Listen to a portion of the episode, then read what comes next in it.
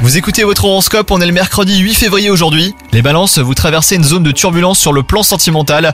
Si vous êtes en couple, quelques détails vous agacent et vous ne pouvez vous empêcher de les reprocher à votre partenaire. Quant à vous les célibataires, votre lumière intérieure ne demande qu'à être nourrie d'ondes positives.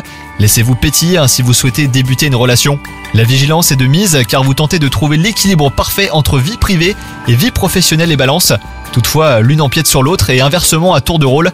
N'hésitez pas à faire un break et à prioriser vos considérations. Côté forme, on peut dire que vous êtes au taquet pour déplacer des montagnes. Votre thème astral a également une forte influence sur votre sensibilité spirituelle et votre volonté de vous dépasser. Bonne journée à vous